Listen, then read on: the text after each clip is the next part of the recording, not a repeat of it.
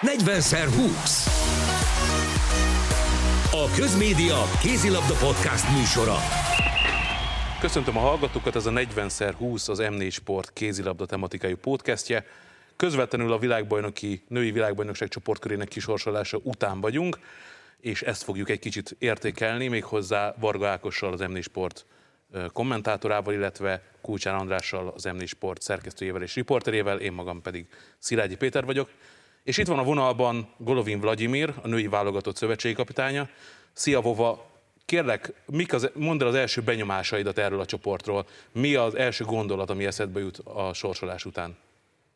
Hát üdvözlöm mindenkit. Hát az első az uh, idéző jobb is, meg rosszabb is lehetett, de nehéz, meg lehet, hogy valamilyen szinten könnyebb, azért az ág is valamilyen szinten ismert. Megvan, a, hogy 30-e kezdünk, Paraguay, Kamerun, utána jön a Montenegro. Mm, azt gondolom az utolsó mérkőzésen el fog dőlni a, a csoportnak a, a, az első helyezése, és uh, utána már jön az ág, a svéd-horvát, az utolsó Európa-bajnokságon találkoztunk velük, mind a két csapatot ott szenvedtünk a vereséget. A horvát vereség ez nagyon fájó volt, de így, hogy már találkoztunk velük, véleményem szerint az egy kicsit könnyíti a dolgunkat, bármennyire nem lesz egyszerű. Említetted, hogy lehetett volna jobb is, rosszabb is milyen kedvező ágat tudtál volna itt a csoportgyőztesek szempontjából elképzelni? Mert mi azért azt néztük, hogy főleg itt, ahogy alakult a sorsolás, a végén nagyon drukkoltunk ennek a B-nek. Hát nem, az igen, a végén én is már drukkoltam a B-nek, de az elején még voltak olyan, mondjuk az F csoport, bármennyire hollandokkal kezdünk az utolsó két felkészülési mérkőzések velük játszunk, csak oda bekerültek a csehek, és ott van a brazil, a spanyol, Ukrajna, Kazaksztán. Most nehéz megmondani, hogy ki milyen formában lesz, azért még sok idő van, és pont emiatt is most a montenegrói válogatottról beszéltünk, a Jalkovics nem tudjuk, hogy milyen formában lesz itt a keresztalag szakadása után, ami ő meghatározó játékosról volt az utolsó Európa-bajnokságon Montenegrónak, azért is a negyedik helyen zártak Európa-bajnokságot. Lesz ott egyáltalán, azt nem tudjuk. A horvátoknál, ha most tovább jutunk, akkor ott még pluszba jön a, az utolsó mérkőzésen nekem hiányzott a Micéjevics, akit itt is Dunajvárosba fordult, és uh, amikor meg bronzérmesek lettek Európa-bajnokságok, akkor ő meghatározta a támadó játékot. És a másik kérdés, ahogy szokásos, hogy mi se tudjuk, hogy ki lesz nálunk, mindig valami jön meglepetés, most bízunk benne, hogy nem lesznek a negatív meglepetések, és így, hogy itt a jövő héten kezdünk uh, dolgozni együtt, és így meg folyamatosan is tovább fog menni.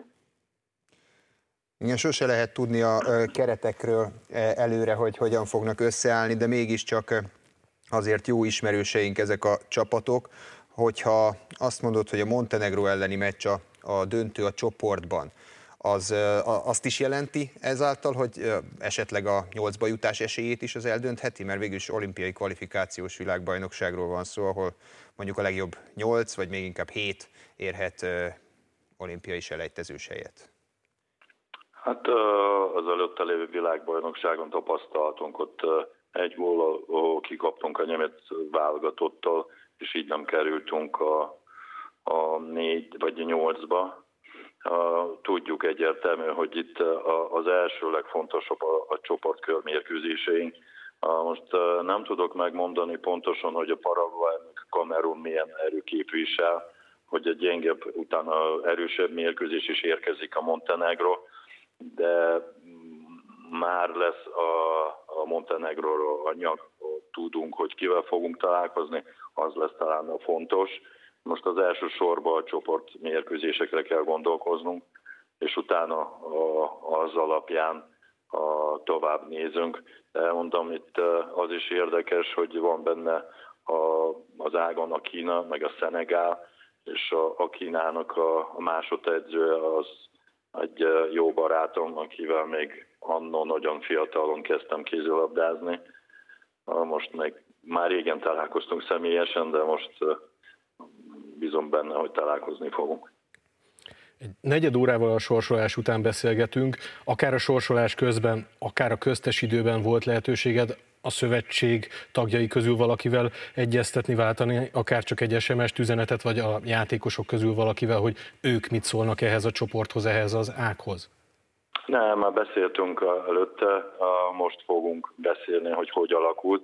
Ezért tudtam, hogy most már nagyon sűrű pont sorsolás után most itt vagyok, meg vannak meg egy pár kötelességem, amit végre kell hajtanom, és utána beszélünk a szövetséggel, hogy hogy látjuk ők, hogy mit is akarunk, majd valamikor meg biztos, hogy a célkitűzés is meg lesz.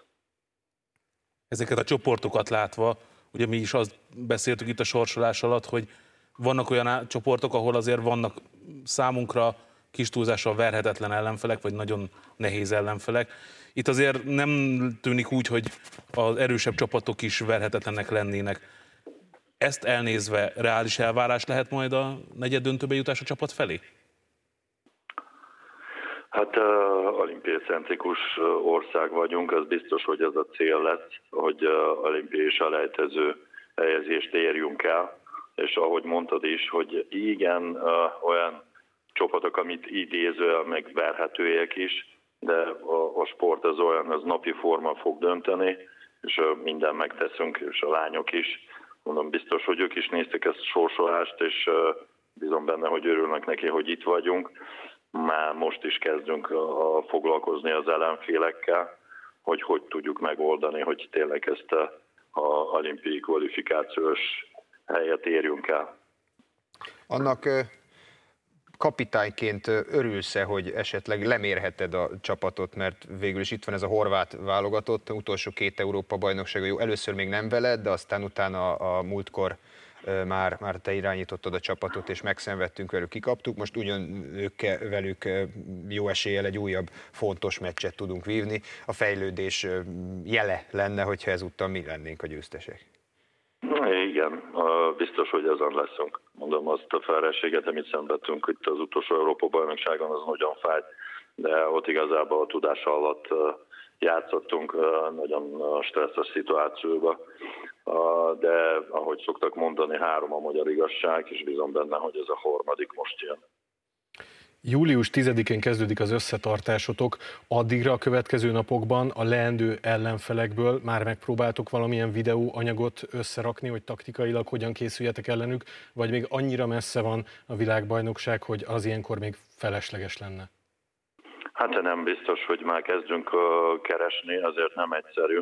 Az emlékszem, amikor már Izlanddal összesorsoltak, már este már néztem a mérkőzéseket, de velük könnyebb volt, csak azért, hogy ők játszottak Európa bajnokság kvalifikációs mérkőzések, de a Cameron Paraguay az nem ennyire egyszerű, de ezen leszünk mi hamarabb. Mennyi, nagyon sok mérkőzés meg kell nézni, hogy felmérjünk, milyen játékosai vannak, mit tudnak, hogy tudnak, az nagyon fontos. Mondtam Montenegróval, valamilyen szinten könnyebb, azért ismert, és tényleg nagyon sok mérkőzés most is a gépemben van. A, vágások is vannak róluk, de az is kérdés, hogy kivel fogunk találkozni. Itt nagyon fontos az első mérkőzés, ez a Paraguay, azért a VB előtt két héttel tudni fogunk a névsort, hogy ki fog képviselni a Paraguayt. Az is már kiinduló pont, de előtte összegyűjtünk minden, ami lehet. És mondom, van olyan, biztos, hogy minden csapat játszik a felkészülési mérkőzéseket, és az is próbálunk majd szerezni, de már mondom, holnaptól már ezen is dolgozunk. Ez a Paraguay, Kamerun és a keresztákból esetlegesen érkező Kína, Szenegál, ezek a csapatok sem olyanok, amire az egyszeri szurkoló azt mondhatja, hogy ezek kötelező győzelmek? Hát idéző a kötelező, de tudjuk, hogy milyen a kézilabda. Mondom, a napi a forma sok mindenbe dönt, és mondom, ha, ha összehasonlítjuk, vagy visszagondoljunk Európa bajnokságra, mondjuk egy horvát, meg a norvég, meg egy dán mérkőzése, a, ennek a magyar válogatottnak teljesen más arca volt, és bízom benne, hogy most már olyanak mérkőzések, amilyen volt a horvát válogatott ellen nem lesznek, és mondom, itt az a szerencséje, hogy tényleg nem Montenegroval kezdjünk, hanem így, hogy fokozatosan megyünk előre. Paraguay, Kamerun, Montenegro, utána biztos vagyok benne, hogy jobb is jobb formában leszünk, és az is nagyon fontos, hogy itt most három magyar csapat játszik a BL, és előtte a nagyon komoly rutinja fog a, megjelenni, ezért a Debrecen a tavaly a nem játszott egy nemzetközi kupát, egy nemzetközi meccset, és a nemzetközi rutinot kellett szerezni Európa bajnokságon. Itt már mindenkinek lesz rá lehetőség. Mondom, azért nagyon örülünk, hogy a Debrecennek is a wildcardjával sikerült oda jutni. És az egyetlen másik gond, hogy tényleg nagyon sűrű a mérkőzések, a biztos komoly megterhelés lesz, az nekünk a szakmai stábnak is azon kell majd dolgoznunk, hogy amikor már kerülünk erre az első mérkőzésre, akkor a tökéletes formába kell, hogy legyünk. Ilyen szempontból is miről fog szólni ez a július 10-től kezdődő öt nap az összetartásotok? Mire helyezitek majd a hangsúlyt? Ha erőlét még mindig, csak azért az így egyeztünk, az nem hivatalos válogatott hét, és azóta itt is, most is köszönöm a csapatoknak, meg az MKS-nek, hogy sikerült azt a öt napot együtt majd tölteni, és így egyeztünk, hogy erőléti munka még mindig, ahogy másik csapatba a felkészülés során az első héten dominál, itt is lesz egy felmérés, ami hétfő nap, utána kedden az futás, szerdán kondi, csütörtök futás, a péntek kondi, ez a délelőtti foglalkozásuk lesz egy csapatépítő program szerdán, és összesen a két labdás edzés lesz, ami a ked meg a csütörtök. Ott még próbálunk a, a, hát felfrissíteni a dérekezés meg a támadás, de a sok minden komoly dolgokról nem lehet beszélni, ezért ezek a lányok tényleg nagyon komoly és hosszú a bajnokság után kaptak ezt a négy hetet, amit nem csak ültek otthon, hanem ugyanúgy végeztek a fizikális munkát, és nekik hozzá kell szokni megint a labdához. De az inkább az erőlét, meg a csapatépítés, meg valamennyi taktika, védekezés, támadás.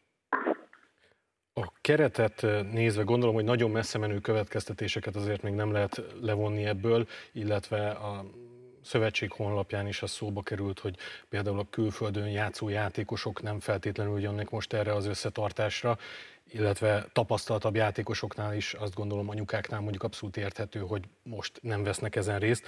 Két olyan játékos van, abszolút nem megkérdőjelezve a döntésedet, de két debreceni, Kácsor Gréta és Planita Simonetta, akivel kapcsolatban érdeklődnék, hogy ők Kácsor Gréta a legutóbbi összetartáson ott volt, Planeta Simonettát jó ideje nem látjuk, akkor ezt kommunikáltátok. Velük kapcsolatban mi a helyzet, mit tudsz róluk elmondani? Hát a planétával beszéltünk neki, meg ez a sorozat, az nagyon sok, és akkor ő igazából a, nagyon nehezen regenerálódik, és az utolsó beszélgetésünk erről szólt, hogy ő most idéző szünetet tart, megnézem, hogy hogy fog ezt minden működni, de az utolsó beszélgetés erről szól, hogy neki ott az éppen Európa Liga, meg a, a bajnokság bőven elég volt. A, a Gréti most ő is ugyanolyan szituációban van, már utolsó összetartáson, felmérésen volt, nagyon sokat beszéltünk. Most ő próbál saját magába a, a rendet rakni, de a mind a kettő, és uh, itt nem csak őróluk szól, hanem aki tényleg akar válogatott be lenni, és uh, van neki uh, olyan formába, ami nagyon szívesen látjuk, az emiatt, hogy uh, igen, olyan játékosok kellenek, akik tudnak eredmény elérni, de mondom, nem kizárt egyik személy se. Még egy záró kérdést engedj meg, kérlek. Neked azért a szövetségi kapitányként az egyik legfontosabb, vagy talán a legfontosabb világeseményed lesz. Olimpia lesz a fókuszban. Milyen érzésekkel készülsz így erre a VB-re, hiszen a tét hatalmas. Igen. Ott tavaly Európa bajnokság is kvalifikációs verseny volt, és ott úgy érzem, hogy itt a második mérkőzés nem volt ennyire sikeres. Most így vagyunk, de nem csak én, azért a fókuszba tartunk, amiatt a szövetségi kapitány vagyok, hogy akkor is így, hogy olimpiacentrikus az egész, hogy oda jussunk. A, voltak nehéz dolgaink, most se lesznek olyan egyszerű, de mindent megteszünk, hogy tényleg elérjünk ezt a, a olimpiai kvalifikációs, ezt a kvotát, de ehhez tényleg nem csak szakmai stábnak, meg játékosnak, már mindenkinek nem csúcsformába kell lenni, akkor ez elérhető. Nagyon szépen köszönjük, és nagyon sok sikert kívánunk majd a világbajnoksághoz, aminek minden mérkőzését természetesen a közmédiában követhetik majd. Köszönjük szépen az interjút!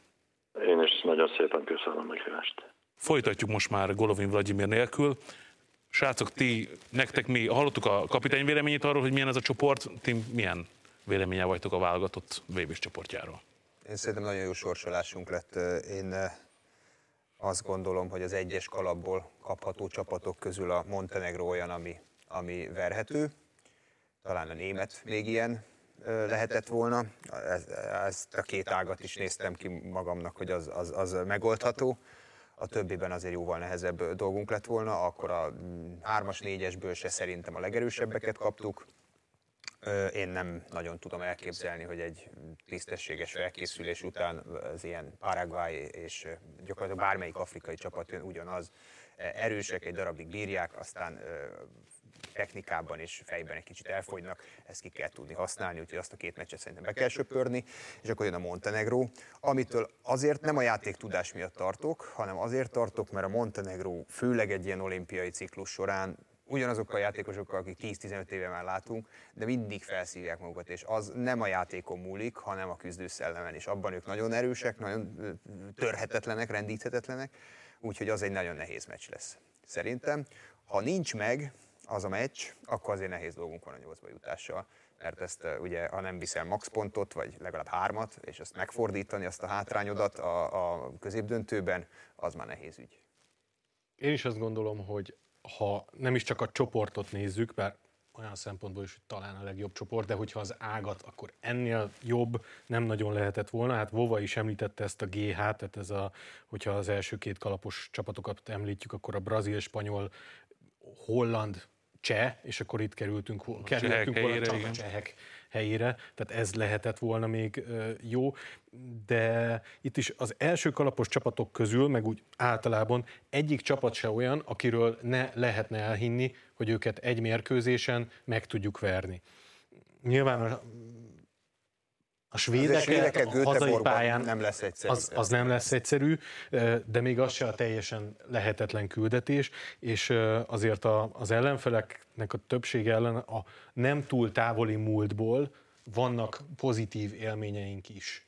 Tehát nem olyan csapatokról beszélünk, akik ellen szinte mondhatni, hogy, hogy esélyünk se lenne, vagy nagyon kevés, bár a sportban ezt már sokszor bizonyítottuk, de hát a, azt beszéltük is még adáson kívül, hogy a C és a D volt az, amit muszáj volt elkerülni, mert onnan viszont egy Norvégiát vagy egy Franciaországot a kettő közül az egyiket elkapni, úgyhogy többiek ellen se veszítsünk pontot, az gyakorlatilag az lehetetlen. Igen. Szerintem egyébként még az is, az is jó ebben az ágban, hogy, hogy a középdöntőben garantálta lesz még egy elég könnyű meccsünk, akár Kína, akár Szenegál jut tovább. Szerintem ennek a csapatnak azért szükséges, hogy a, a három kemény meccsből a Montenegro várható a horvát és svéd meccs közé azért meg a középdöntőbe is bekerüljön valami, ami, ami rendkívül könnyen nyerhető, akár Kína, akár Szenegál, az ott szintén egy elég sima papírforma győzelem. Ti látjátok a csapatban egyébként az esélyt, hogy négy, nyolc közé jusson, negyed döntőbe jusson? Ez alapján a sorsolás, sorsolás alapján azt mondom, hogy teljes mértékben. És ez most úgy vélem, hogy ez nem csak a túlzott optimizmus. Tehát ez tényleg lehet egy reális cél ezeket az ellenfeleket tekintve. Nyilván azért itt Izland ellen is az már látszott, hogy tényleg a, a kisebb csapatokat se lehet egy teljesen kézlegyintéssel elintézni. Pláne európai. Én ezt azért még hozzá, hozzátenném. Nem lehet más célkitűzés egy ilyen ágon egyébként sem, meg egyébként is egy olimpiai kvalifikációs világbajnokságon ne is legyen az a célkitűzés, hogy legyünk tizedikek és ismételjük meg azt, amit a múltkor csináltunk. De hogyha visszagondolsz, a múltkor is volt egy rossz sorsolásunk azon a világbajnokságon, és mégis mondjuk egy góllal kikaptunk a németektől, és azon már az múlott, hogy már a nyolc közé nem lehetett oda jutni. Szóval egy ilyen benne van a pakliba, hogy elveszítesz egy olyan meccset, amit esetleg meg is nyerhetnél. Ne legyen ilyen. Nagyon sokat, sokszor elhangzott, hogy a Debrecen BL szereplés az ugye pozitív hatással lehet a válogatottra. Nem hordoz egyébként veszélyt, hogy, hogy a Debrecen játékosok ki lesznek facsarva a BL szereplés miatt? De. Akár le is lehetnek sérülve.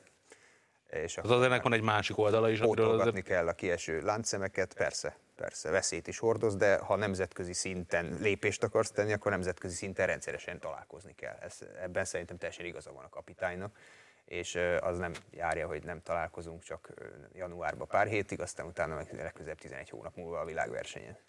Igen. Én ettől annyira nem tartok, hogy ez negatívan hatna a válogatottra, a Debrecennek a BL szereplése. Már csak azért sem, mert az Európa Ligának a lebonyolítása az szerintem nem volt ilyen szempontból a legszerencsésebb, hogy a, csak a Európa bajnokság, világbajnokság után kezdenek el játszani a csapatok, akkor viszont ledarálják, mint az őrült. Igen. Ehhez képest szerintem ez egy egészségesebb, és hát nyilván akkor azért azt is megszokják a játékosok, hogy nem, nem fognak meglepődni, amikor nem csak a Győr-Debrecen mérkőzésen jön szembe mondjuk egy oftedál, hanem máskor is találkoznak ilyen kaliberű, ilyen sebességű játékosokkal, csapatokkal. Mi is nagyon akkor reménykedünk abban, hogy a női válogatott jól szerepel. Még egy kis ö, örömhíre kitérünk itt a podcast végén. Világbajnoki döntőbe jutott a férfi junior válogatott nagyon jó volt nézni a srácokat, a döntőn kívül igazából rossz meccsük nem is volt, végig szerintem kiváló formában játszottak. Mennyire meglepetés ettől a korosztálytól ez a kiugró eredmény? Szerintem nagyon jó névsor állt össze ebben a korosztályban, és több olyan játékos volt benne, akik felnőtt szinten már tapasztalatot tudtak szerezni az elmúlt egy-két szezonban, akár nemzetközi meccseken is, és ez, ez szerintem visszaköszönt visszaköszönt, valamint amiről beszéltek maguk a srácok, Illich Zolántól olvastam, hogy micsoda család, meg micsoda csapattá értek, meg összekovácsolódtak, meg mennyire szeretik egymást, és mennyire harcoltak egymást, és szerintem ez is kellett azért, hogy ilyen jól musikáljanak. Viszonylag egyenletesen ezt, ezt láttam, hogy azért minden meccsen volt egy olyan szakasz, amikor szépen oda tettük közé azt a pár gólos különbséget, amivel viszonylag meg lehet nyugodni. Úgyhogy szerintem ez a két összetevő, ami ezt összerakja.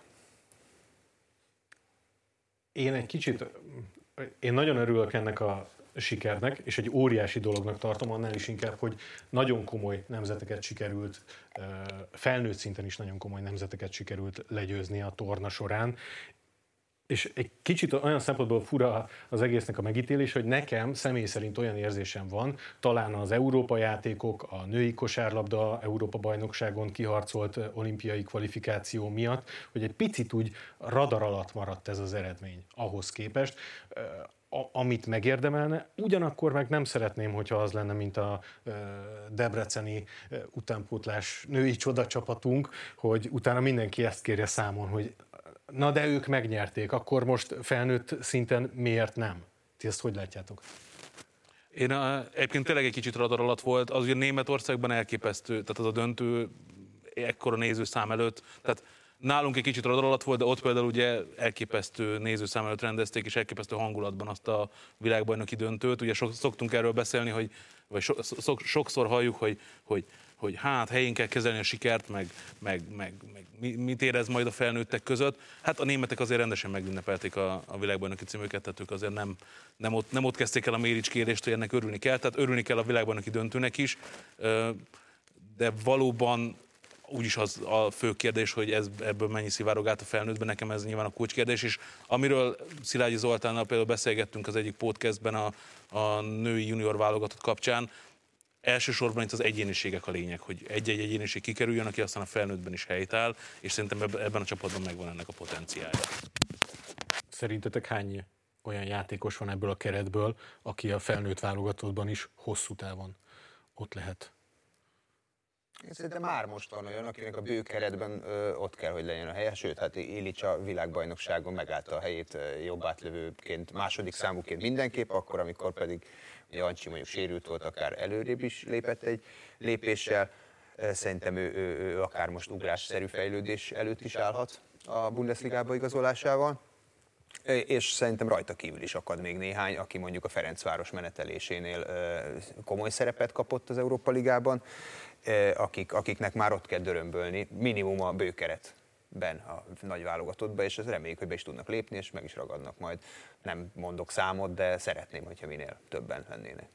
És azt gondolom, hogy nem, az, az volt jó látni, hogy, hogy stabilan hoznak egy szintet. Tehát Imre Bencén is azt láttuk, hogy stabilan hoz egy szintet. A Iris Zoránon is azt láttuk, hogy stabilan tud hozni egy szintet, és ez nekem nagyon biztató, mert azért hiába ez egy utánpótlás világbajnokság, azért a meccsek ritmusa, meg az ellenfeleknek azért az erőssége is, hiába utánpótlás esemény, azért nagyon nehéz csapatokkal találkoztak, az jó modellezi egy felnőtt világeseménynek a, a körülményeit, és ebben helytáltak olyan kulcsjátékosok, akitől igazából várjuk ebben a korosztályban a kulcs szerepet, és majd egyszer várni, várni fogjuk a felnőtt válogatottban is, és persze nem kell tehát ezt nem kell túlértékelni, meg legyinteni se rá, hanem azt mondani, hogy akiktől vártuk, azok hozták azt a szintet, és köréjük épült egy olyan csapat, amelyik meg VB döntőig is tudott menetelni, és az a kettő együtt nagyon jó, nagyon jó érzés, és szerintem három-négy játékosnak minimum kell lenni ebből a, ebből a ebből a keretből, akiknek a felnőtt válogatottban is meg kell állniuk a helyüket. Én azt gondolom, nagy részében ez menedzselés kérdése, mert hogyha fontos éveket, mint Lukács Péter az előző szezonokban mondjuk a Veszprémi kispadon vagy a lelátón tölt el, és nem találja meg azt a helyet, ahol ő játszhat és fejlődhet, akkor, akkor az nagy veszély. Ha viszont megtalálja, akkor akár ugrásszerű fejlődés elé is nézhet. Ilyen szempontból egyébként szerintem ez egy nagyon jó folyamat, hogy sok fiatal játékos felmérte azt, hogy a Szeged meg a Veszprém az lehet, hogy nagyon távoli, helyette elmegyünk BL csapatokba, vagy komolyabb Európa Liga csapatokba, vagy akár Bundesliga csapatokba, ahol tudjuk, hogy milyen terhelést kapnak, és ott lehet szépen fejlődni, hiszen nem kell mindenkinek a mondjuk a Veszprémben sztárrá válnia. Így van, vagy el lehet, hátrébb lehet egyet lépni, és azt mondani, hogy a Ferencvárosban, de, az, de ott pedig meghatározó Európa Liga csapatban ö, szerepelni, és ott fejlődni, akár rohamosan. Ennyi fért bele a mai podcastünkbe. Köszönjük, hogy minket hallgattak, ez volt a 40x20 kézilabda podcast. Jövő héten is tartsanak velünk. 40x20 A Közmédia kézilabda podcast műsora.